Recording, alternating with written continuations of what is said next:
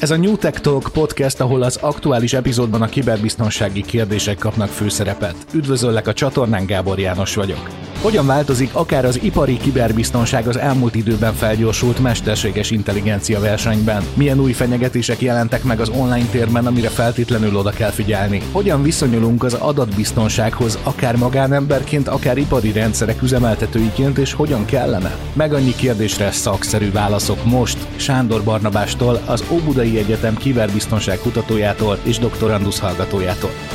Bizonyára nyomon követted a mesterséges intelligenciával kapcsolatos legfrissebb fejleményeket, de kiberbiztonsági szempontból mit gondolsz a ChatGPT megjelenéséről, vagy a továbbfejlesztett Bing keresőről, meg a Google ráadott válaszáról? Tehát hogyan befolyásolhatja ez a verseny az online jelenlétünket? Én azt gondolom, hogy alapvetően a, erre a versenyre szükség van minden szempontból, így kiberbiztonsági szempontból is, hiszen a megnövekedett verseny az alapvetően jobb biztonsághoz vezethet, hiszen minél több szereplő van a piacon, piacon, így például a keresőmotorok területén, így nagyobb nyomást helyezkedik ezáltal ezekre a cégekre, és ezáltal például a biztonsági funkcióknak a folyamatos fejlesztése is előtérbe kerülhet. Így gyakorlatilag a erőteljesebb lehet a biztonsági protokolloknak, illetve az adattitkosításnak és egyéb szempontnak a, a fejlesztése. Így például a felhasználók személyes adatainak védelme a szolgáltatók számára egy, egy olyan kihívás, amivel ugye minden nap kell, hogy foglalkozzanak. Ezáltal mondjuk újabb intézkedéseket vezethetnek be. De ugye ez magával vonza azt, hogy több adatot is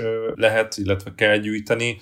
hiszen minél több keresőmotor van a piacon, annál több adatot tudnak gyűjteni felhasználóktól, hiszen egy felhasználó nem feltétlenül egy, egyet használ, hanem többet. Ez pedig ugye a, a magánélet, illetve a különböző személyes adat és egyéb biztonsággal kapcsolatos aggodalmat is felvethet, hiszen hogyha az adatok rossz kezekbe kerülnek, akkor nem feltétlenül lesz ez jó a felhasználók számára. Talán még egy mondat, hogy, hogy a kibertámadásoknak is megnövekedhet a kockázata, hiszen minél több adatot gyűjtenek ugye ezek a, a szolgáltatók, annál nagyobb célponttá válnak a hackerek számára ezek a keresőmotorok, ahonnan ellophatják azokat a személyes adatokat, vagy pedig ezeken keresztül olyan rossz indulatú szoftvereket juthatnak el a, a gyanútlan felhasználókhoz, amik ugye később károkozáshoz vezethetnek. Azt hiszem, hogy akkor témánál is vagyunk. Finomíthatják-e az AIK akkor a hackerek képességeit, és éppen ellenkezőleg milyen hasznot hajthatnak programozási szempontból? Igen, én azt gondolom, hogy a, a mesterséges intelligencia az egy, alapvetően egy, egy potenciálisan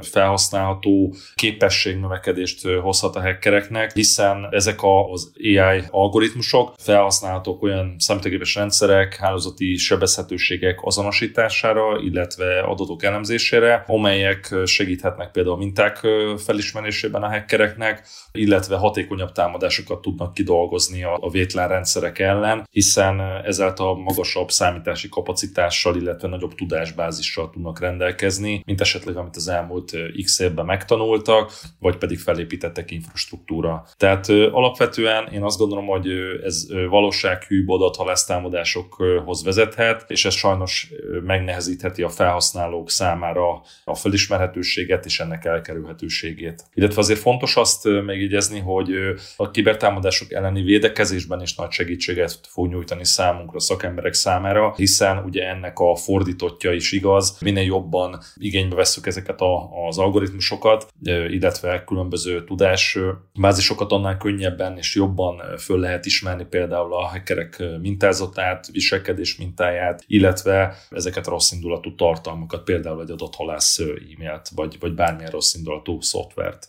nem feltétlenül csak mesterséges intelligencia szempontból megnézve, sőt, mennyire súlyos fenyegetést jelentenek napjainkban a hackerek. Ugye hallani nem csak adatlopásokról, hanem ugye annak esélyéről, hogy komolyabb támadások akár létfontosságú infrastruktúrákat is veszélyeztethetnek. Alapvetően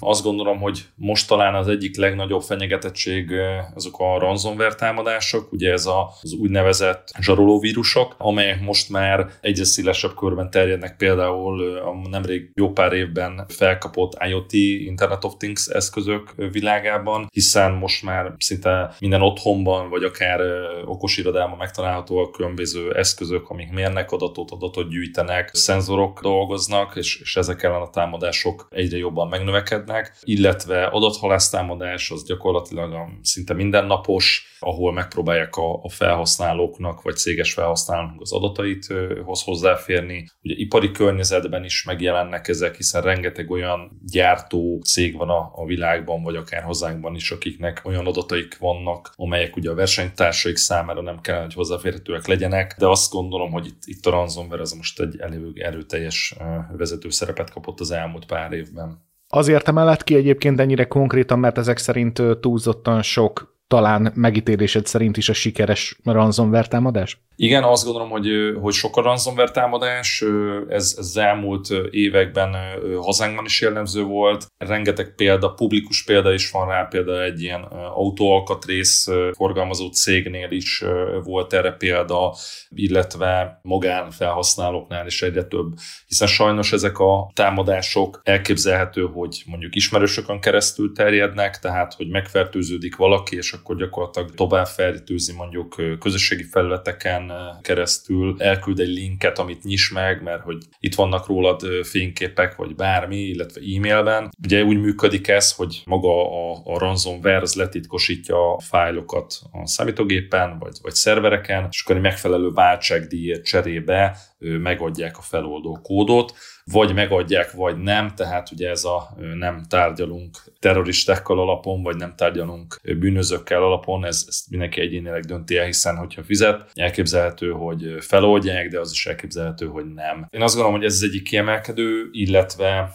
sokszor terjed például magán szférában olyan, hogy valamilyen úton módon mondjuk megfertőzik a, az embernek a, a laptopját vagy telefonját, és hozzáférnek mondjuk a kamera felvételekhez, élő kameraképet tudnak kapcsolni, és mondjuk olyan élethelyzetben sikerül lefilmezniük a az adott felhasználót, amit nem szeretne, és akkor elkezdik zsarolni. Itt ez ugye nem egy ransomware, ez, ez inkább egy, egy olyan támadás, ahol, ahol ugye személyis jogokat, illetve személyes adatokat érint a támadás. Te az utóbbi pár évben milyen kibertámadásokkal vagy milyen hacker támadásokkal találkoztál, akár ipari területen, amit különösen aggasztónak találsz, és miért gondolod így? Ismét előhoznám a ransomware-t, az az egyik kiemelkedő, de emellett a különböző ipari rendszerek, PLC, SCADA rendszerek azok, amik kitettek ezek ellen, illetve ami, ami nem elhanyagolható, az például egy, egy social engineering támadás, bár azt ugye eléggé fel kell, hogy építsék. Ugye ez, ez az a támadás fajta, amikor megpróbáljuk elhitetni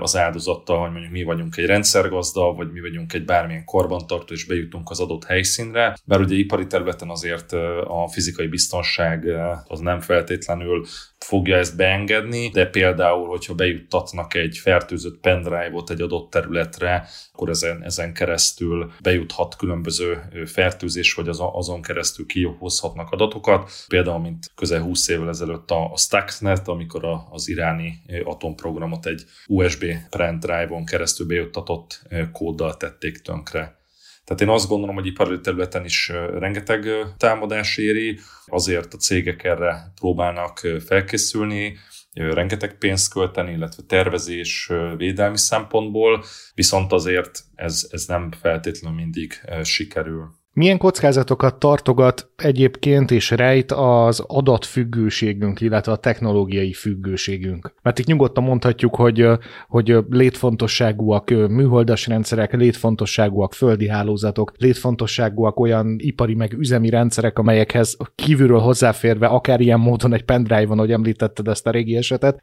nagyon nagy károkat lehet szenvedni. Szóval erről mi magunk tehetünk a világ, illetve az ipar, hogy ilyen szinten tech függő és adatfüggő? Ez egy érdekes kérdés, hiszen én saját magamat technokrataként definiálom, tehát én mindenképpen egy olyan ember vagyok, aki szereti a technológiát, szeret vele fejlődni. Én azt gondolom, hogy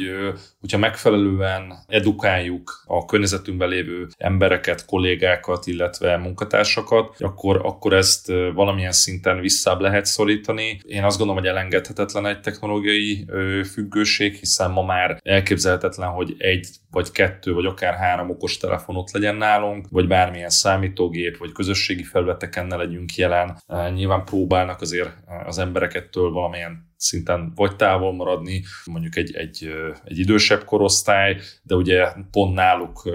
azért nagyobb a kitettség, hiszen nem feltétlenül értik szakmailag a dolgokat biztonsági szempontból, ezért lehet, hogy olyan dolgokat osztanak meg magukról, e-mail cím, telefonszám, vagy akár azt, hogy éppen nincsenek otthon, menj nyaralnak, ezáltal mondjuk fizikai betörés áldozatává válhatnak, hiszen a közösségi oldalon felfigyelhet egy, egy betörő arra, hogy nincsen otthon, de ugye, hogyha visszamegyünk a digitális világba, akkor, akkor ugyanez lehet igaz, hogy olyan zsarolásokat kaphatnak, amire nincsenek felkészülve, és mondjuk kifizettetnek velük valamit, vagy jön egy, jön egy e-mail, a nem tudom milyen nigériai hercegnek a, a leszármazottja, és hogy adjon meg minden személyes adatot, és utána átutalják a több millió dollárt. Tehát sajnos egyre több az ilyen scam csalás, amire megfelelően edukációval lehet azt gondolom védekezni így a, a privát szektorban. Ipari környezetben pedig különböző awareness programokkal és olyan rendszerekkel, amik, amikkel ezeket meg lehet akadályozni, például spam szűrés, megfelelő intézkedési központ, Security Operation Center,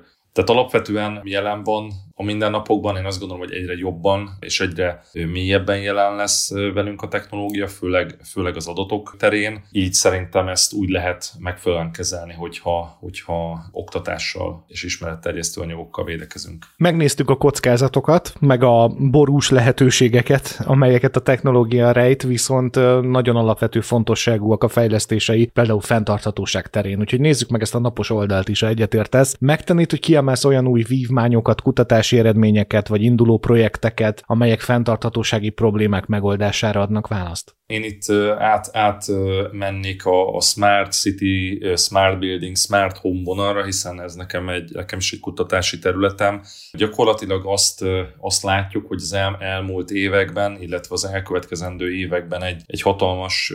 lehetőség és kihívás lesz ezek az okosváros, okosépület koncepciók. Ezeknek pont az a lényege, hogy fenntartható, energiatakarékos, környezettudatos környezetet hozzon létre, illetve a benne lévő emberek emberekkel együtt működve éljék a mindennapokat. Tehát én azt gondolom, hogy, hogy ezek a, a, az automatizációk, illetve minél magasabb szinten elért energia visszanyerések, tehát például geoenergia, hőszivattyú rendszerek, vagy akár olyan okos épületek, amiből nemrég eh, Budapesten is átadták talán a régió egyik eh, legnagyobb okos épületét az egyik vállalatnak. Ott is olyan szenzorok, rendszerek működnek, amelyel gyakorlatilag mondjuk minimálisra csökkenthető a vízfelhasználás, eh, napelem rendszerek vannak az épületen, tehát így az energiafelhasználás is, illetve ugye ezek az automatizált, illetve ma már mesterséges intelligenciával megtáplált felszerelt rendszerek tudnak alkalmazkodni a külső, belső időjárási viszonyokhoz, az ott dolgozó munkavállalókhoz, tehát hogyha mondjuk egy, egy, egy meeting roomban 5-6 ember van, akkor érzékeli, hogy megemelkedett mondjuk a, a széndiokszid szint, és ezáltal elkezdi a levegőt keringetni, hogy ezáltal cserélje, ne legyen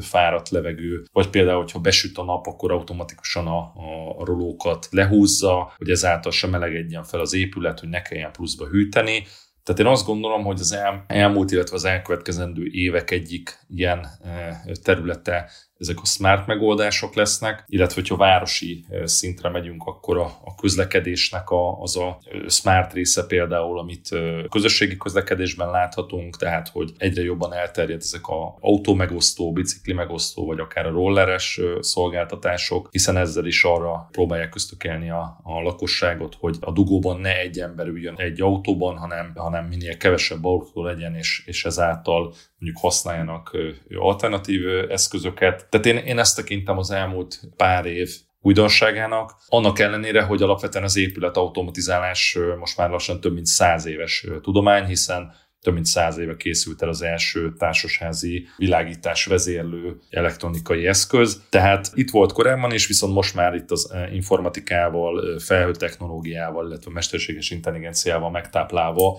tudjuk ezt valóban úgy kihasználni, és fogjuk tudni a jövőben ami, ami segít nekünk abba, hogy mondjuk csökkentsük a környezetterhelést. Úgy gondolom, hogy eh, nagyon sokan, hogyha több fantáziát látnának ezekben a technológiákban, és nem félnének annak költségeitől, akkor sokkal gyorsabban is terjedhetnének. Nem tudom, hogy ebben egyrészt egyetértünk-e, illetve fontos lenne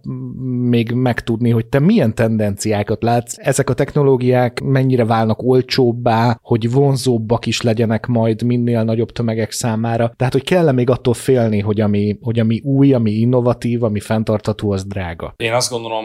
hogy, hogy egyre, egyre olcsóbbá válnak, viszont azért fontos fontos azt megjegyezni, hogyha mondjuk egy okos otthonról beszélünk, hogy mi a, mi a célunk. Tehát ma már tényleg néhány ezer, akár tízezer forintért egy bármilyen, akár barkácsáruház, vagy pedig műszaki áruházban, vagy lakberendezési áruházban meg lehet vásárolni kiegészítőket, mondjuk egy okos izzót,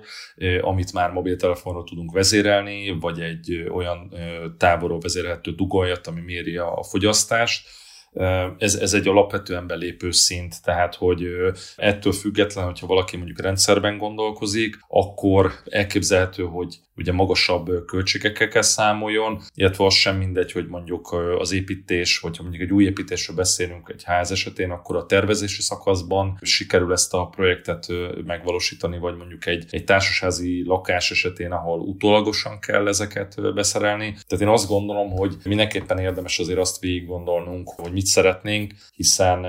itt ez nem csak arról szól, hogy most a telefonomról tudom fellekapcsolni a lámpát, mert igazából akkor fölállhatnék, és akkor le is kapcsolhatnám, hanem mondjuk egy olyan szenáriót összerakni, hogy amikor éjszaka megyek ki a mosdóba, sötétben, akkor ne teljes fényerővel kapcsoljon fel a lámpa, hanem egy picit ledimmelve, tehát a csökkentve a fényerőt, vagy pedig betenni olyan visszivárgás érzékelőt, hogy amikor mondjuk egy csőtörést érzékel, vagy mondjuk a mosogatógépnek, vagy mosógépnek el, eltört a, a csöve és folyik a víz, akkor ezáltal a rendszer lekapcsolja mondjuk a vízfőelzárót, és ezáltal ugye megakadályozzuk a vízkárt. Tehát alapvetően én azt gondolom, hogy ez, ez, ez, ez is szintén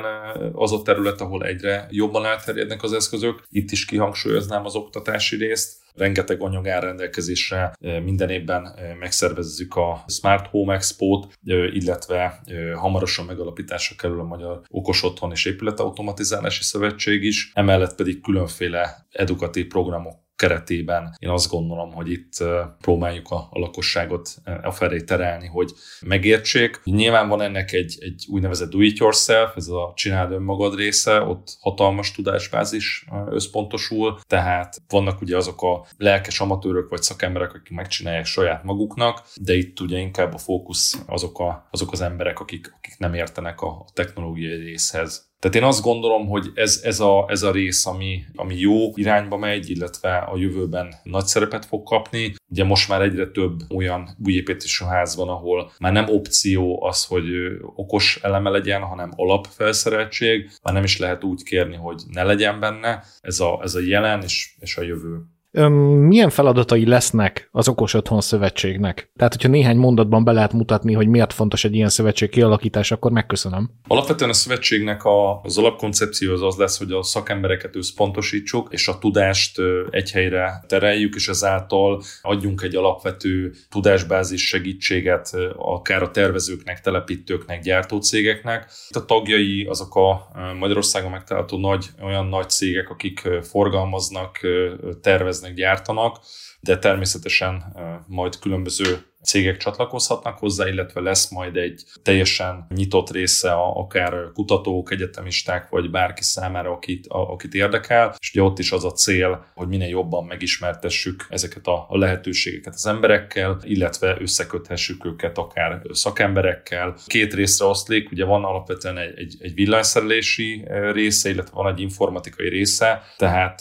ma már elengedhetetlen, hogy ne legyen valamilyen informatikai tudással, vagy informatikai szakember ne lássa ezeket a rendszereket, hiszen ahogy korábban is beszéltük, itt azért rengeteg adatot tárolnak ezek a szenzorok, mikor menjünk el otthonról, távolról ki tudom kapcsolni a riasztót, vagy rálátok az adott alkalmazáson keresztül a kamerára otthon. És ugye ezek nincsenek megfelelően bekonfigurálva, nincsenek megfelelően levédve informatikailag, akkor ezekhez akár hozzá is férhetnek rossz szándékú személyek, és mondjuk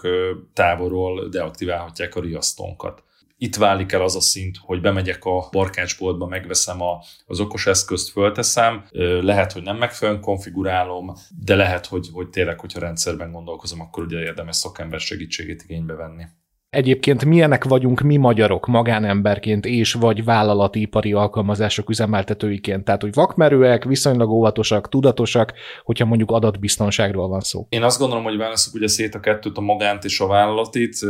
Vállalati szinten, amikkel én találkozom, azt gondolom, hogy nagyon-nagyon jó szakemberek dolgoznak itt, illetve a vállalatok egyre nagyobb hangsúlyt fektetnek arra, hogy, hogy a rendszeréket megvédjék. Éppen ezért egyre nagyobb pénzösszegek összegeket allokálnak ezekre a projektekre, hiszen ma elengedhetetlen, hogy egy megfelelően védett hálózat, vagy antivírusrendszer, vagy mondjuk egy, egy nagyobb cégnél egy Security Operation Center megléte legyen, hiszen akkor a kitettség ez számukra is, amit muszáj megvédeni. Magánemberként én, én azt látom, mert itt különböző konferenciákat, kutatók éjszakáján szoktam előadni, hogy azért van még mit fejlődni, bár igazából itt is egy generációs különbség van, hiszen a, egy fiatalabb generáció, mondjuk a most 30-as, illetve az alatta lévő generációk számára ez ma már egy alapkérdés szerintem. Nekik ezt de nem annyira kell magyarázni, viszont az idősebbek számára, akik nem annyira fogékonyak, vagy nem annyira érdekli őket ez a terület, ott azért nagyobbak a kihívások, tehát hogy például ne használjanak ugyanolyan jelszót az összes rendszerre, vagy ne osszanak meg publikusan dolgokat a közösségi felületen, ami, ami privát jellegű. Tehát én azt gondolom, hogy ott azért még edukációra szorulnak a magánemberek. Az, hogy mennyire vagyunk vakmerőek vagy óvatosak, szerintem erre egy konkrét statisztika nincsen, viszont minden esetben azt látom, hogy azért ebbe segítenek nekünk különböző szoftverek, tehát hogy mondjuk egy közösségi felület is az irányba terel minket, hogy megfelelő komplexitású jelszót válasszunk, legyen bekapcsolva a kétfaktoros azonosítás, illetve a, a kibervédelmi központ is rengeteg tájékoztatót tart. Ugye október a kibervédelem hónapja, ahol egy hónapon keresztül Európában, ugyanígy Magyarországon is rengeteg cég, intézmény próbálja segíteni az embereket különböző kampányokkal, hogy felhívják a figyelmet a, a veszélyekre, illetve a Safe Internet keretében a, a gyerekeknek, tehát most már általános iskolában is rengeteg oktatást tartanak annak érdekében, hogy, hogy biztonságosabban kezeljék az adataikat, illetve hogy hogyan lehet lehet mondjuk egy cyberbullyingot elkerülni, ugye ez az online zaklatás, ami ugye sajnos egyre nagyobb teret nyer szintén így világszinten. Eddig a New Tech Talk aktuális epizódja, amiben Sándor Barnabás kiberbiztonsági kutatót faggattuk. Neki a részvételt, neked a figyelmet köszönöm Cakó Miklós főszerkesztő nevében is. Hallgassd a New Tech Talkot Apple és Google podcasten, illetve Spotify-on és Deezeren.